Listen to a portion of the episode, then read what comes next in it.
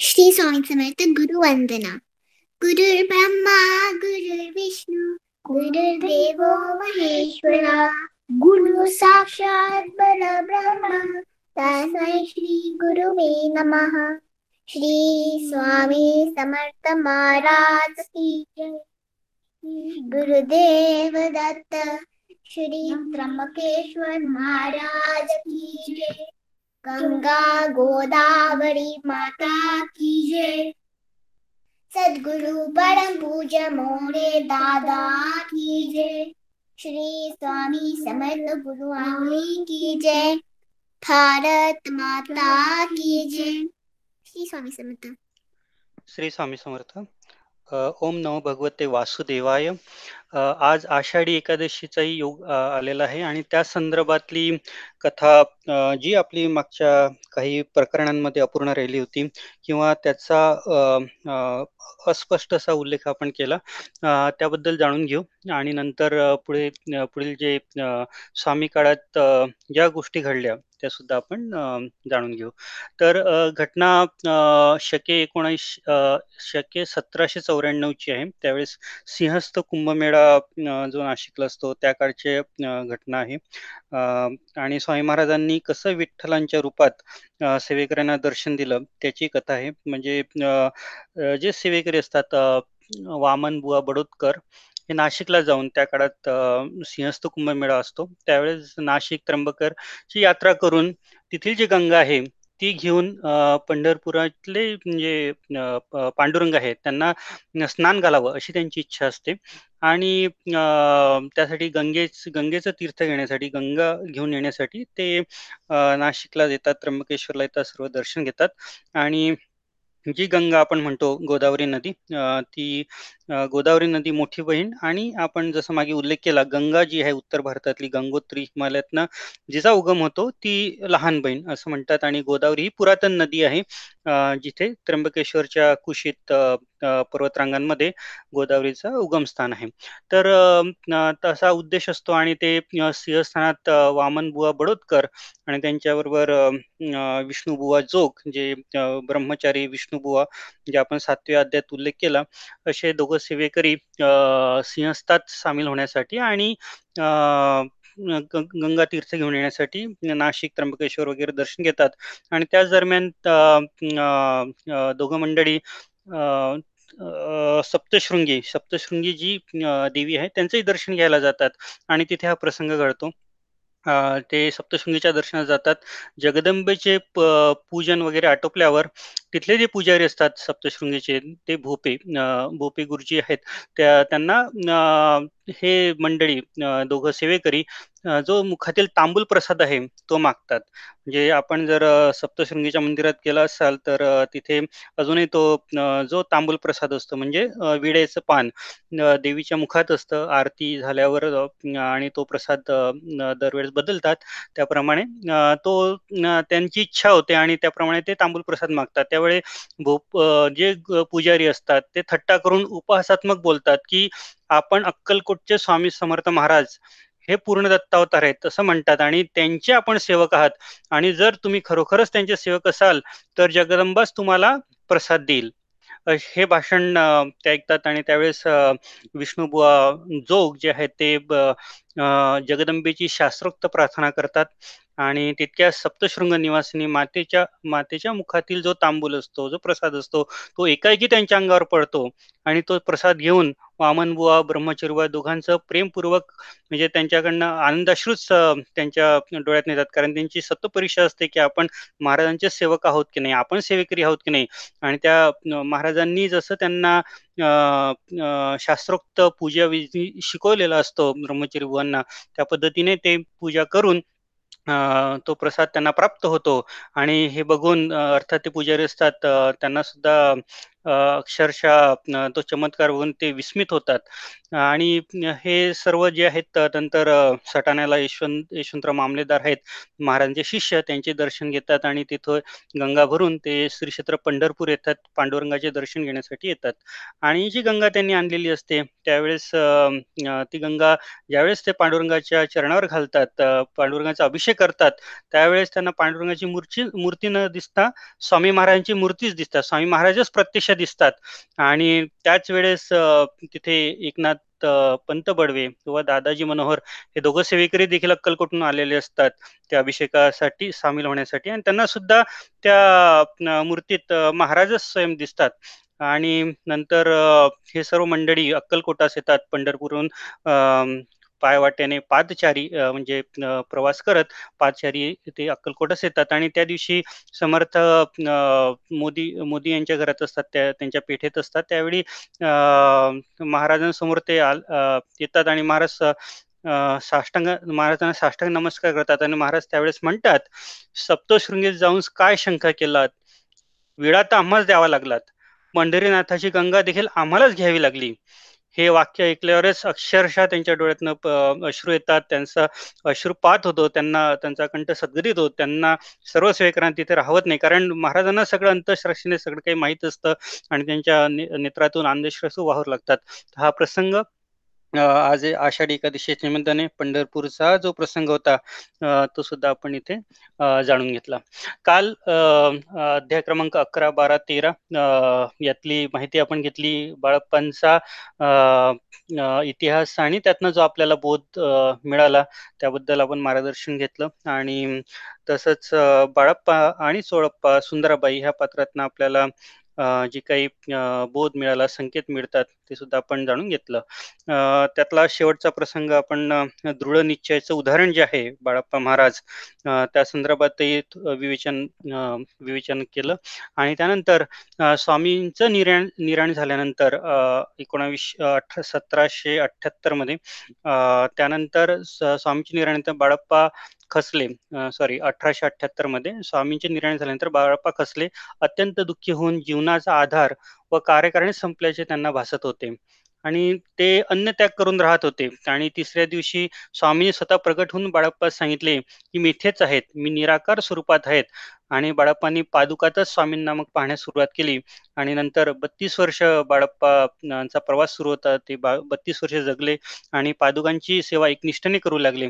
ते आजारी असताना सुद्धा पादुकांवरती नित्य नियमाने अभिषेक करायचे आणि त्यांचा कधी तो नियम त्यांनी तोडला नाही. नंतर विलासपूरचे जे गंगाधर स्वामी होते ते त्यांचे शिष्य त्यांच्यावर त्यांनी पुढची जबाबदारी सोडून समाधी एकोणावीसशे दहा मध्ये घेतली. आणि जवळपास बत्तीस वर्ष स्वामींचं स्वामींनी स्वामींनी समाधी घेतल्यानंतर बत्तीस वर्ष ते ओरिसा कर्नाटक बिहार उत्तर प्रदेश इतर जे राज्य आहेत मध्य प्रदेश राजस्थान बंगाल या प्रांतात ते पसरले आणि स्वामी स्वामी मार्ग स्वामींची जी कीर्ती आहे स्वामींना त्यांनी घरोघरी पोचवलं. आणि जसं आज आपण ग्राम अभियान करतो ज्या पद्धतीने परमपूज्य गुरुमाजी आपल्याला मार्गदर्शन करतात आणि आपण विविध भाविकांना स्वामींची ओळख करून देतो स्वामी कोण आहे स्वामी मार्ग काय आहेत आणि कशा पद्धतीने आपण मार्गक्रमण केलं पाहिजे तसं सुद्धा बाळकपांनी त्या बत्तीस वर्षात केलं. आणि त्या दरम्यान एकोणीसशे दहाच्या आधी सद्गुरू परमपूज्य पिठले महाराज यांनी सुद्धा बाळप्पांची भेट त्यांची झाली होती. आणि त्या दरम्यानच हे जे स्वामीचरित्र आज आपण वाचतो त्यास त्याची जी प्रथम आवृत्ती आहे विष्णू बळवंत थोरात यांनी अठराशे सत्त्याण्णवमध्ये याचं ती हस्त हस्तलिखित तयार केली होती. एकोणावीसशे पंधरा मध्ये त्याचं प्रकाशन झालं. आणि आता ही जी आवृत्ती आहे ही जवळपास एकशे सहा वर्ष जुनी असं हे स्वामी चरित्र सारामृत आपण वाचतो. एकोणावीसशे अडुसष्ट साली सद्गुरू मोरेदादांची भेट झाल्यावर पिठले महाराजांनी ही प्रत जी आहे ती हस्तांतरित त्यांना पुन्हा त्याची आवृत्ती काढायला सांगितली आणि पुन्हा ती आवृत्ती एकोणीसशे अडुसष्टमध्ये आपण शुद्ध लेखन करून घेतलं आणि त्याचा अनुभव सुद्धा आपण मागे जाणून घेतला. आणि आता ते अकराशे पन्नास श्लोकीचं जे स्वामचरित्र होतं ते आता कालानुसार आपण सातशे श्लोकी केलेलं आहे आणि आपण त्याचं वाचन करतो. तर या पद्धतीने आपण बाळप्पा महाराजांचा इतिहास बघितला. आणि त्यांच्या समाधी काळापर्यंत आपण जाणून घेतलं. पुढील अध्यायाकडे जाताना अध्याय क्रमांक चौदा हा भक्ती मार्ग निरूपण केलेला आहे. भक्ती मार्ग आणि स्वामींची जी पूजा आहे मूर्ती रहस्य याबद्दल आणि स्वामी कोण होते याबद्दल यात उल्लेख केलेला आहे. आपण त्या संदर्भात एक ओवी बाय ओवी ज्याचा भावार्थ आहे मतीत अर्थ आहे तो जाणून घेण्याचा प्रयत्न करूया. पहिल्या जसा आपण पहिला अध्याय घेतला त्याप्रमाणे चौदावा अध्याय आपण जाणून घेऊया. ग्रंथकर्ते लिहित आहेत जय जय जी करुणाघना जय जय जी अगश्यामना जय जय जी परमपावना दीनबंधू जगद्गुरु. म्हणजे त्यांनी स्वामींना प्रचंड मोठ्या उपमायात दिलेले आहे. जय जय जी करुणाघना म्हणजे जे दयेचे सागर आहेत करुणेचे सागर आहेत जय जय जी अघशमना.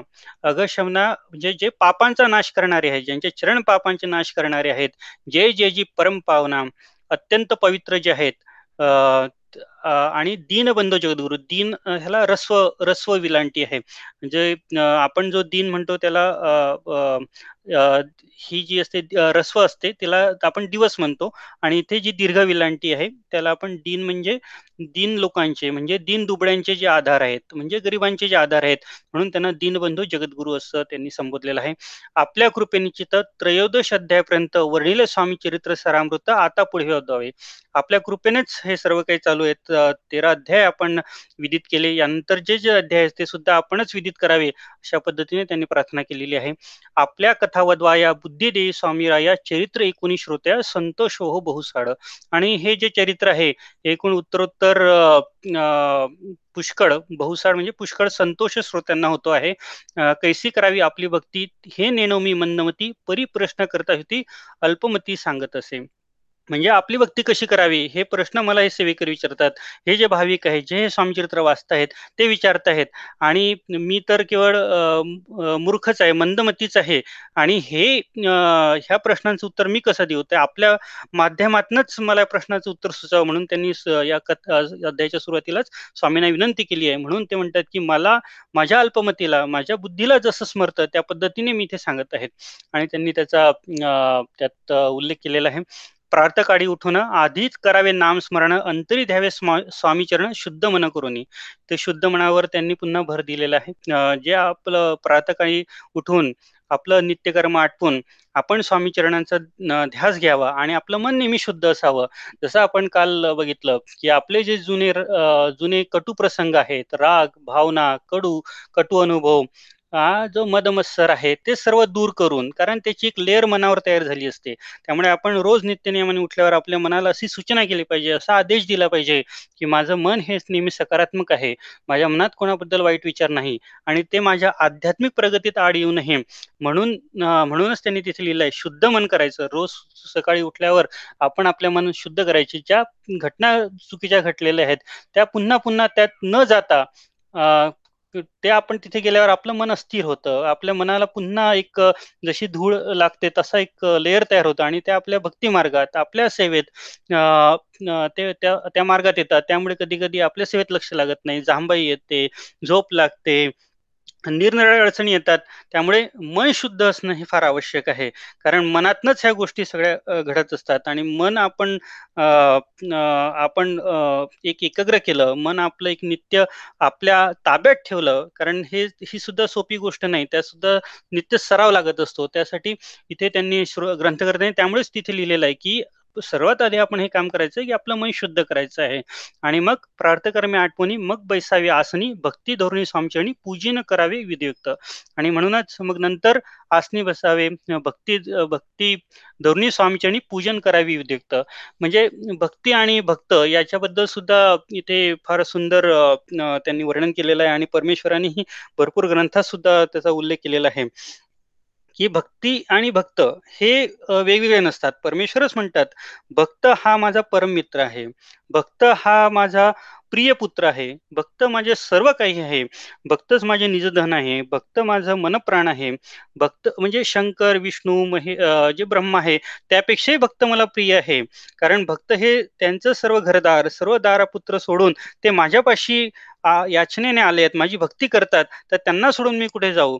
माझा जो भाऊ आहे माझा दुसरा भाऊ सुद्धा भक्तांना त्रास देत असेल तरी तो मी त्याचा त्याग करेल. इतकं मला भक्तांचं ऋणात मी आहे. आणि भक्तांच्या ऋणात राहणंच मी पसंत करतो. कारण निरपेक्ष भक्तांच्या पाठोपाठ मी धावतो. त्यांच्या पायांची जी धूळ उडते त्या त्यामुळे मला जी आंघोळ घडते त्यामुळेच मी सदाकाळ पवित्र आहे. इथपर्यंत भक्तांचा महिमा भगवंत वर्णन करतात आणि माझ्याठाई जी पवित्रता आहे ती सर्व भक्तांमुळेच आहे. कारण भावेने जे भक्ती करतात तेच सर्व या या, या भवसागरात न तरतात. तो मनुष्य सो राक्षस जो माझी भक्ती करतो तो तोच सर्वांगाने रोमांचित होतो. त्याचे अंत अंतकरण जे आहे ते नेहमी सद्गतीत राहते अश्रुपात होतो त्याचे अष्टभाव जागृत असतात. आणि असाच भक्त म्हणूनच तिथे लिहिलेलं आहे भक्ती धरुणी स्वामचरणी आणि ही भक्ती काय असते ही परमेश्वराने याचं वर्णन केलेलं आहे. जसं संत मंडळी सुद्धा असं भक्तीचे वर्णन करताना असं म्हणतात की श्रीकृष्णांनी जेव्हा जन्म घेतला होता जेव्हा गोकुळात जन्म घेतला होता ती गोपींची पायांची धूळ सुद्धा आम्हाला मिळावी. कारण गोपींची जी भक्ती होती त्याचं वर्णन करायला शब्द नाही.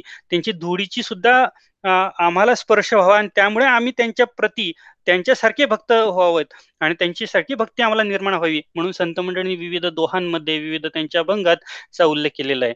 म्हणून जे आपण शुद्ध मन केलं किंवा आपल्याला भक्ती जडते. म्हणून इथे बळवंत थोरां विष्णू बळवंत थोरातांनी या संदर्भात उल्लेख केलेला आहे. म्हणून त्यांनी लिहिलेलं आहे प्रार्थकर मी आठवणी मग बैसावी आसनी भक्ती धोरणी समचणी आणि भक्ती ही अशी असते की ते त्याचं काही गणित नाही. ते आपल्याला सरावाने आपल्या जशी जशी सेवा वाढते त्याप्रमाणे ती भक्ती जडत राहते. विविध कथामृतून विविध भजनातून विविध हे जे आपण रोज नित्यकर्म आध्यात्मिक करतो जसं आपलं आचरण असतं त्यानुसारही आपल्याला भक्ती घडत असते. म्हणून त्याचं उदाहरण त्यांनी तिथे दिलेलं आहे. एक आणि ते नंतर ते असं म्हणतात की एकाग्री करून मन घालावे शुद्ध दगसाना सुगंध चंदन लावणं सुवासिक कुसमे अर्पावी आणि इथे नंतर त्यांनी ध्यान जे एकाग्र मन आहे तेच म्हणजे ध्यान जे आपण आता ध्यान करतो त्राटक करतो त्या संदर्भात त्यांनी उल्लेख केलेला आहे. आणि आपण सुरुवातीला स्वामी विवेकानंद ग्रंथाचा सुद्धा या ग्रंथमालिकेत अभ्यास केला आणि स्वामी विवेकानंदनी सुद्धा म्हटलेलं आहे. त्यांनी खूप छान सुंदर वाक्य म्हटलेलं आहे. जर मला शिक्षणाची पुन्हा संधी मिळाली तर मी आधी काय करेल तर माझी एकाग्रता वाढवेल. एकाग्रता कशी वाढवावी याचा मी आधी अभ्यास करेल आणि नंतर शिक्षणाला सुरुवात करेल. म्हणून आपण जे म्हणतो काही विद्यार्थी एक पाठी असतात की त्यांची एकाग्रता एवढी प्रचंड असते की त्यांना एकदा वाचलेलं किंवा अभ्यास केलेलं लक्षात राहतं. कारण ते त्यांची एकाग्रता जी असते त्यांचं जे ध्यान झालेलं असतं ते जे एकरूप झाले असतात ते विषयाशी तो तो जो तो परमोच्च क्षण असतो त्याच त्या त्याला कसं वळण लागावं आपल्या मनाला कसं वळण लागावं आपण कसं त्याचे ध्यानस्थ व्हावं यासाठी मी अभ्यास करेल असं स्वामी विवेकानंदनी सुद्धा लिहिलेलं आहे. म्हणून जसं आपण प्रातः उठून आधी आपलं शरीर शुद्धी केली मन शुद्धी केली नंतर आपली भक्ती आपण स्वामीचरणी अर्पण केली आणि मग आपण एकाग्र करून मन एकाग्र करून नंतर आपण जे स्वामी पूजा करू मूर्ती पूजा करू जे मूर्ती रहस्य दुर्गा सप्तशती सुद्धा आलेलं आहे ते या पुढील ओवींमध्ये आलेलं आहे. तर त्यात ते म्हणतात की घालोनी शुद्ध सान सुगंध चंदन लावणं सुवासिक कुसमे अर्पावी. आणि म्हणून आपण त्या मूर्तीशी एकरूप होतो. आपण आणि मूर्ती जे आपण अभिषेक करणार आहोत ते आता पुढे आलेलंच आहे. ते षोडोपचार पूजा पंचोपचार पूजा जी करणार आहोत तिथे भगवंतच त्या मूर्तीत प्रगट होतात.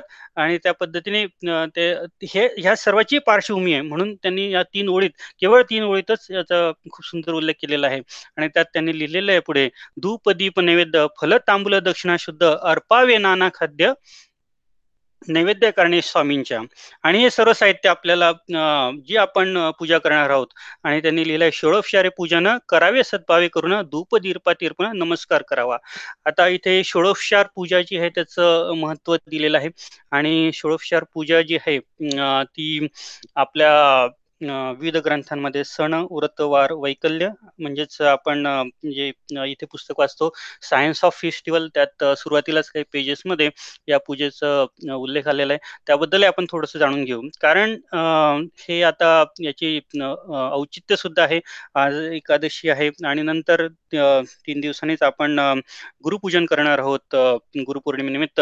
त्या संदर्भात हे जे षोडोपचार पूजन आहे हे आपण करणार आहोत. षोडोपचार म्हणजे अर्थात सोळा पद्धतीने विविध सोळा पद्धतीने हे आपण जे पूजन करतो म्हणून त्याला षोडोपचार पूजा म्हणतात. पंचोपचार पूजा म्हणजे पाच सहाय्याने पाच उपचाराने आपण जी पूजा करतो त्याला पंचोपचार म्हणतात. त्या सोळा उपचार कोणते? अगदी थोडक्यात आपण जाणून घेऊ की ध्यान म्हणजे आपण एक पहिलं जे करतो ते ध्यान मेडिटेशन म्हणजे आपण असं म्हणतो की स्वामी समर्थ महाराजांचं जे ध्यान करून आपण त्यांना विनंती करणार आहोत. म्हणून नंतर दुसरी स्टेप्स येते त्या सोडा षोडोपचारमध्ये आवाहन. आवाहन म्हणजे आपण इन्व्हाइट करतो. आपण त्यांना आमंत्रण करतो की आपण आपण इथे यावे. आपण त्यांना विनंती करतो की आपण इथे यावे. आपण आपली पूजा करण्याचं जे आहे त्याची विनंती आपण त्यांना करतो इन्व्हाइट करतो. नंतर तिसरा मुद्दा येतो आसन. मग आपण त्यांना आसन देतो. म्हणजे जसे आपल्या घरी गुरुवर्य येतात किंवा कोणी थोर माणसं येतात त्यांच्या संदर्भात जसं आपण त्यांना आवाहन करतो आमंत्रण देतो नंतर त्यांना आसन देतो त्या पद्धतीनेच ही सगळी विधी आहे. म्हणजे भगवंताला आपण आपल्या आपल्या प्रती एकरूप होण्यासाठी जे आमंत्रण दिलेलं आहे आणि नंतर जी ती पूजा घडते. नंतर आपण आसन देतो आणि नंतर आपण अक्षता देतो. नंतर ते ताहमण जे असतं जे प्लॅट असतं त्यात अक्षता अर्पण करून जी जी मूर्ती असते त्याला तिथे स्थानापन्न होण्यासाठी पुढची स्टेप आपण करतो. नंतर पाद्य. पाद्य म्हणजे काय की त्यांचे चरण आपण धुतो वॉश म्हणजे जे आपण जे वॉश करतो फीट त्यांचे त्यालाच आपण पाद्य म्हणतो. ही चौथी स्टेप म्हणजे आपले जे पाणी असते त्याने आपण त्यांचं पाद्यपूजन करतो. म्हणजे सुरुवातीला कोणी आलं की आपण त्यांचे पाय धुतो तर आपणच परमेश्वराचे पाय धुतो अशी आपण संकल्पना करतो. जसे स्वामी महाराज आलेले आहेत आणि त्यांच्यावर पाज्यपूर मग आपण म्हणतो पयो निधी पाद्यम समर्पयामी. आणि जी देवता असेल त्यांचा आपण त्या वरच्या मंत्रात उल्लेख करतो. तर ते सर्व मंत्र जे आहेत या प्रत्येक स्टेप्सचे जे मंत्र आहेत. प्रत्येक पायरीचे जे मंत्र आहेत आपण सोळा सोळा जे पायरी बघणार आहोत त्या प्रत्येकाचे मंत्र त्या पुस्तकात आलेले आहेत. तिथे त्यांनी पुस्तकात कदाचित गणेशाचं उदाहरण दिलं असेल तर आपण जे आता महाराजांचं पाद्यपूजन करणार आहोत तर त्यासाठी आपण त्या पद्धतीने त्या देवतेचं नाव घेऊ आणि नंतर असं म्हणणार आहोत पयोनिधी पाद्यम समर्पयामी.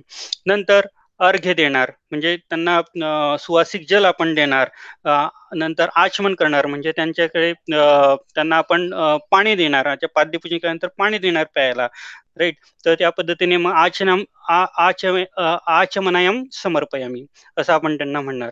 नंतर स्नान घालणार.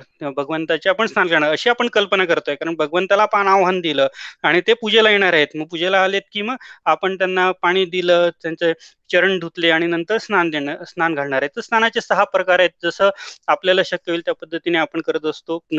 अर्थात हे सर्व काल्पनिक जरी असलं तरी भगवंत भावाचा भुकेला आहे आणि त्या भक्तांच्या हाकेला ओ देऊन भगवंत येतच असतो. आणि हे सहा जे प्रकार आहे स्नानाचे त्यात असतं की एक शुद्ध आपण जे साध्या पाण्याने आहे ते आंघोळ घालत असतो. पंचामृत स्नान असतं. गंध उदक स्नान अभिषेक स्नान उष्ण उदक स्नान सुमंगली स्नान असे वेगळे प्रकार आहे. तर ते आपल्या पुस्तकात सुद्धा सविस्तर दिले पंचामृत मग पंचामृत मध्ये दूध दही नंतर तूप शुगर हनी इत्यादी पंचोपचार पूजा. म्हणजे पंचोपचार पूजा जे असतात हे मग आपण त्याचं पंचोपचार पंचोप पंचामृत हे झालं. हे जे पाच द्रव्य जे सांगितले त्याआधी पंचामृत स्नान होतं. नंतर पंच पंचोपचार पूजन हे आपण करतो. पंचोपचार स्नान म्हणजे पंचोपचार म्हणजे पाच उपचार. जसं एक उपचार म्हणजे आपण गंध अक्षत हळदी कुंकू हे जे आवश्यक असतं हे एक उपचार. नंतर फुलं धूप दीप आणि नैवेद्य हे झाले. पाच उपचार म्हणून त्याला पंचोपचार पूजा म्हणतात. प्रत्येक देवतेचे आपण पंचोपचार पूजा करतो आणि मंत्र म्हणतो. जसं गणेश असेल तर त्यावेळेस गणपती शिष्य स्वामी समर्थ महाराजांच्या वेळेस पुरुष सुक्त स्त्री सुक्त भगवान विष्णूंच्या पुरुष सुक्त रुद्र रुद्र भगवान महादेवांसाठी श्री रुद्र देवीसाठी आपण श्री सुक्त इत्यादी जे आपले नित्य जे आपले आता सरावातही आले असतील या पद्धतीने आपण त्यांचा अभिषेक करत असतो. आणि त्यानंतर वस्त्र देतो. वस्त्र नसेल तर आपण अक्षता सुद्धा देतो. म्हणजे अक्षता हे जे आहेत ते वस्त्रूपी सुद्धा काम करत म्हणून अक्षताचे सुद्धा महत्त्व आहे. जे तांदळाचे दाणे म्हणतो त्याला सुद्धा आपण हे वस्त्र आहे अशा पद्धतीने आपण इमर्जन्सी इमर्जन्सीमध्ये जर आपल्याकडे वस्त्र नसेल तर त्याचा उपयोग सुद्धा करतो. आणि मग म्हणतो आपण वस्त्रम समर्पयामी. हा झाला ही झाली पुढची स्टेप नंतर यज्ञपदीत देतो. यज्ञप यज्ञपित म्हणजे जानवे जे असतात ते त्यांना अर्पण करायला अर्पण करतो. नंतर जे गंध असतो तो परमेश्वराला अर्पण करतो नंतर फुलं देतो जसे विविध देवतांची विविध फुलं आहेत. गुरुचरित्रातही त्याचा उल्लेख आला आहे. कोणते फुलं द्यावेत कोणत्या देवतेला कोणते फुलं वर्ज्य आहेत? जसं गणेशाला आपण तुळशी वर्ज्य करतो. नंतर भगवान शिवांना सुद्धा तुळशी आणि केवडा हे जे फुलं आहेत ते वर्ज्य आहेत.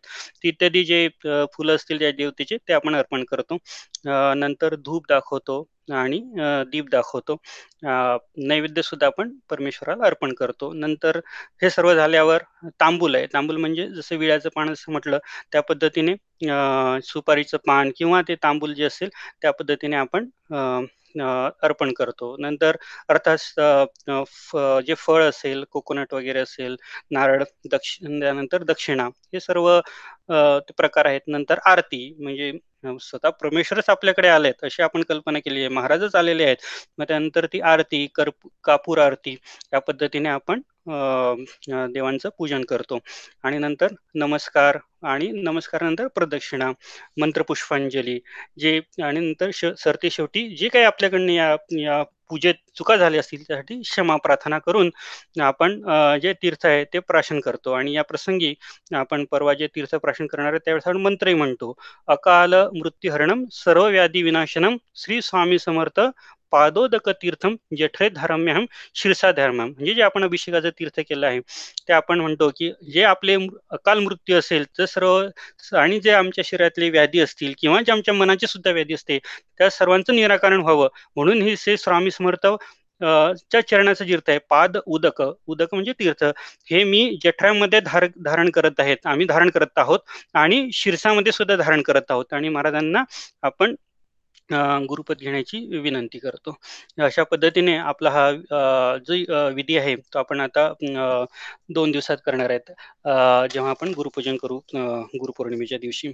आता यात खरं म्हणजे गंमत अशी आहे की हे सर्व चालू आहे परंतु आपण हे जे सर्व करतो परमेश्वराला परमेश्वर अर्थात भक्तांच्या आधी नाही आणि परमेश्वर हे सर्व काही पाहत असतो आणि परमेश्वर येतो अशी आपण कल्पना करतो. आणि खरोखर परमेश्वर भक्तांच्या आमंत्रणाला मान देऊन बघू खरोखर येत असतो आणि असे कितीतरी उदाहरण आपण त्यात बघितले असतील. आणि दुसरा जर दुसरा दृष्टिकोन यात बघायचा झाला तर हे खरं म्हणजे विश्वाची विश्वेश्वर आहे स्वामी समर्थ महाराज. सर्व करता आणि करता ते नाही त्यांना आपण खरं म्हणजे काय देणार? जे परंतु भक्तांनी प्रेमीने दिलेल्या नैवेद्याचा पूजेचा भगवंताला स्वीकार करावाच लागतो. भगवंत जी भगवंतानी मनोपूर्वक पूजा केली असते त्याला अक्षरशः त्याचा स्वीकारही करतात. कारण चराचरी भगवंताचे अधिष्ठान आहे. त्यांना काय आपण आव्हान देणार? चराचरीच भगवंत आहे त्यांना काय आपण आमंत्रण देणार? सर्व व्यापक परमेश्वर आहे. त्यांना आपण काय सांगणार की आपण या आसनावर बसावे? पवित्रच त्यांचे चरण आहेत. त्यांना त्यांच्या चरणाला आपण पाद्य अर्घ आचमन असं करून म्हणणार की ह्या पादक तीर्थ हे जे आपले पाय आहेत हे शुद्ध झाले आहेत. कारण परमात्मा हा नित्य शुद्धच आहे. आणि ज्या परमेश्वराच्या पोटी अनंत ब्रह्मांडे आहे त्यांना आपण असं म्हणणार की वस्त्र अलंकार देणार चंदन उटी देणार परमेश्वराने यांना निर्माण केलं आहे त्यांनाच आपण भोजन देणार सर्व धन त्यांनी निर्माण केलं आहे त्यांना आपण दक्षिणा देणार हे सर्व केवळ हास्यास्पद आहे. परंतु आणि पुढे जाऊन असंही म्हणता येईल की यांच्या सामर्थ्याने चंद्र सूर्यांचे तेज आहे सूर्याचे तेज आहे त्यांना आपण दीप दीप दाखवणार आणि सर्व व्यापक परमेश्वर आहेत त्यांना सुद्धा आपण असं म्हणू की आपण आपण त्यांना प्रदक्षिणा घालणार कारण सर्व व्यापक परमेश्वर आहे. परंतु भगवंत भाविकांपुढे परमेश्वराचे काही चालत नाही. भाविकांच्या भक्तीपुढे परमेश्वराला मूर्ती द्यावं लागतं पूजेचा स्वीकार करावा लागतो. आणि याचे भरपूर उदाहरणं आहेत. श्रीकृष्णांना सुद्धा यंदनिषद नंदेशदेचे बाळ व्हावे लागले. शबरीची उष्टी बोरे प्रभू रामचंद्रांना खावे लागलेत. गरीब ब्राह्मण सुदामेचे पोह सुद्धा श्रीकृष्णाने भक्षण केल्याचे उदाहरण आहेत. तर सांगायचं असं इतकाच की निरपेक्षता निष्काम भक्ती या याच्यापुढे भगवंत सुद्धा अधीन आहे. आणि म्हणूनच आपण जी पूजा करू त्या मागे हा उद्देश षोडोपचार पूजेचं हे महत्त्व आणि येणारं औचित्य बघून आपण याचा थोडं विस्तारपूर्वकच विवेचन केलेलं आहे. आणि यापुढे एक स्टेप जाऊन जी मानसपूजा आहे ती सुद्धा आपण करू शकतो. जसं गुरुचरित्रात त्रिविक्रम भारतींनी मानसपूजा केली आणि श्री गुरूंमध्ये त्यांना जे त्यांच्या आराध्य दैवत आहे त्यांचं दर्शन तिथे झालेलं आहे. जसं आपण असं असं काल्पनिक कल्पना केली म्हणजे कल कल्पना केली की आपण आता त्र्यंबकेश्वरच्या मंदिरात ज्योतिर्लिंगाच्या मंदिरात जात आहोत. आपण कळसाचं दर्शन घेतलं तिथे समोर नंदी आहे त्यांचं दर्शन घेतलं. म्हणजे जी मानसपूजा आहे ती खरं म्हणजे आपण त्यासाठी कुठले मटेरियल लागत नाही कुठलं साधन लागत नाही त्यासाठी एकच महत्वाची गोष्ट लागते ती म्हणजे मन. आणि हे जे मन आहे त्या आपल्या मनावर मनाचा ताबा आणि ते सुद्धा सुरुवातीला आपण ते जाणलं त्याचाच हा संदर्भ आहे. आणि ही जी जी पूजा असते मानस पूजा ही मोठी पॉवरफुल असते. त्याच्यासाठी खूप आवश्यक जे कॉन्सन्ट्रेशन आहे त्याचं खूप लेवल जी आहे ती प्रचंड लागते. आणि सरावानेच ती हळूहळू साध्य होत असते. मानस पूजेमध्ये आपण आपल्या कल्पनेने देवीला देवतेला मुद्रा फुले नैवेद्य दागिने इत्यादी अर्पण करून त्यांचे आशीर्वाद प्राप्त करू शकतो. त्र्यंबकेश्वरला आपण गेलो तिथे नंदीचं दर्शन घेतलं नंतर गणपती आहे त्यांचं दर्शन घेतलं त्यांचे प्र त्र्यंबकेश्वरांचे जे गुरु आहेत प्रभू प्रभू रामचंद्र त्यांचे कुटुंबासह त्यांचे दर्शन घेतले नंतर लिंगाचं दर्शन घेतलं ब्रह्मा विष्णू महेश्वर आहे त्यांचा अभिषेक चालू आहे रुद्रस्त पठण आपण तिथे केलं आणि प्रत्यक्षण आपणच तिथं होतो कुठलीच गर्दी नव्हती कुठले पुजारी नाहीत. आपणच मनपूर्वक इच्छेनुसार जितकं आपल्याला थांबायचं तितकं आपण तिथे थांबलो प्रदक्षिणा पूर्ण केली तीर्थप्राशन केलं आणि आपल्याला आशीर्वाद मिळाला. तसंच आपण दिंडोरीला गेलो परमपूज्य गुरुमौलींचे आशीर्वाद घेतले. अशा पद्धतीने हे मानस पूजेचं सुद्धा अत्यंत महत्त्व आहे. तर अर्थात औचित्य होतं म्हणून आपण याविषयी सविस्तर याविषयी बोललो. पण सांगायचा मुद्दा इतकाच की ही जी भक्ती आहे याचं उदाहरण आणि याचं महत्त्व म्हणून तिथे षोडोपचार पूजन हा हा याचा अर्थ ग्रंथकर्त्यांना सांगायचा आहे. आणि आपण तो आता आपली सामुदायिक सेवेची वेळ झाली आहे. मानस पूजेबद्दल थोडंसं हा जो एक्सटेंडेड टॉपिक आहे त्याबद्दल आपण थोडंसं उद्या जाणून घेऊ. गुरुवारी आपली अधिक इतर सेवा असल्यामुळे गुरुपौर्णिमेनिमित्त या या गुरुवारचा आपलं हा जो बुक सेशनचा सेश आहे सत्र ते आपण घेणार नव्हतं की त्यामुळे आपल्याला दुसऱ्या सेवा करता येतील म्हणून आपण बुधवार नंतर उद्यानंतर सोमवारीच भेटणार आहोत. अर्थात जे काही श्रोत्यांना सेवेकरांना प्रश्न असतील ऑल आर वेलकम तर आपले प्रश्न आपण पाठवत राहावे. आणि जसं जसं संदर्भ येईल त्या प्रश्नांचा आपण तशी उकल करत राहू. आणि गुरुपीठातही आपण प्रश्न पाठवत आहोत. आणि ह्या स्वामी चरित्र सारामृताच्या निमित्ताने आपल्याला अधिकाधिक ज्ञान प्राप्त होत आहे. आणि हे उत्तरोत्तर असंच कार्य चालू राहू. आणि या सारामृताच्या शेवटी आपण जे सर्व प्रश्न राहिले असतील त्याचाही पुन्हा उत्तर त्या प्रश्नांची उत्तर सुद्धा आपण त्याबद्दल विवेचन करूया. आज आपण इथे थांबूया. झालेली सेवा श्री स्वामी समर्थ चरणी अर्पण करूया आणि आता प्रार्थना घेऊया. श्री स्वामी समर्थ. श्री स्वामी समर्थ. कोणी किड्स आहेत का आज गुरुवंदना घेण्यासाठी मी घेऊ शकतो. अमोघ हा. चालेल. हो घे. गुरुर्ब्रह्मा गुरुर्विष्णू गुरुर्देवो महेश्वरा। गुरुर साक्षात परब्रह्म। तस्मै श्री गुरवे नमः। श्री स्वामी समर्थ महाराज की जय। श्री गुरुदेव दत्त श्री त्र्यंबकेश्वर महाराज की जय। गंगा गोदावरी माता की जय। सदगुरु परम पूज्य मोरे दादा की जय। श्री स्वामी समर्थ गुरु माऊली की जय। भारत माता की जय। श्री स्वामी समर्थ। श्री स्वामी समर्थ। श्री स्वामी समर्थ. श्री स्वामी समर्थ. श्री स्वामी समर्थ. श्री स्वामी समर्थ. श्री स्वामी समर्थ.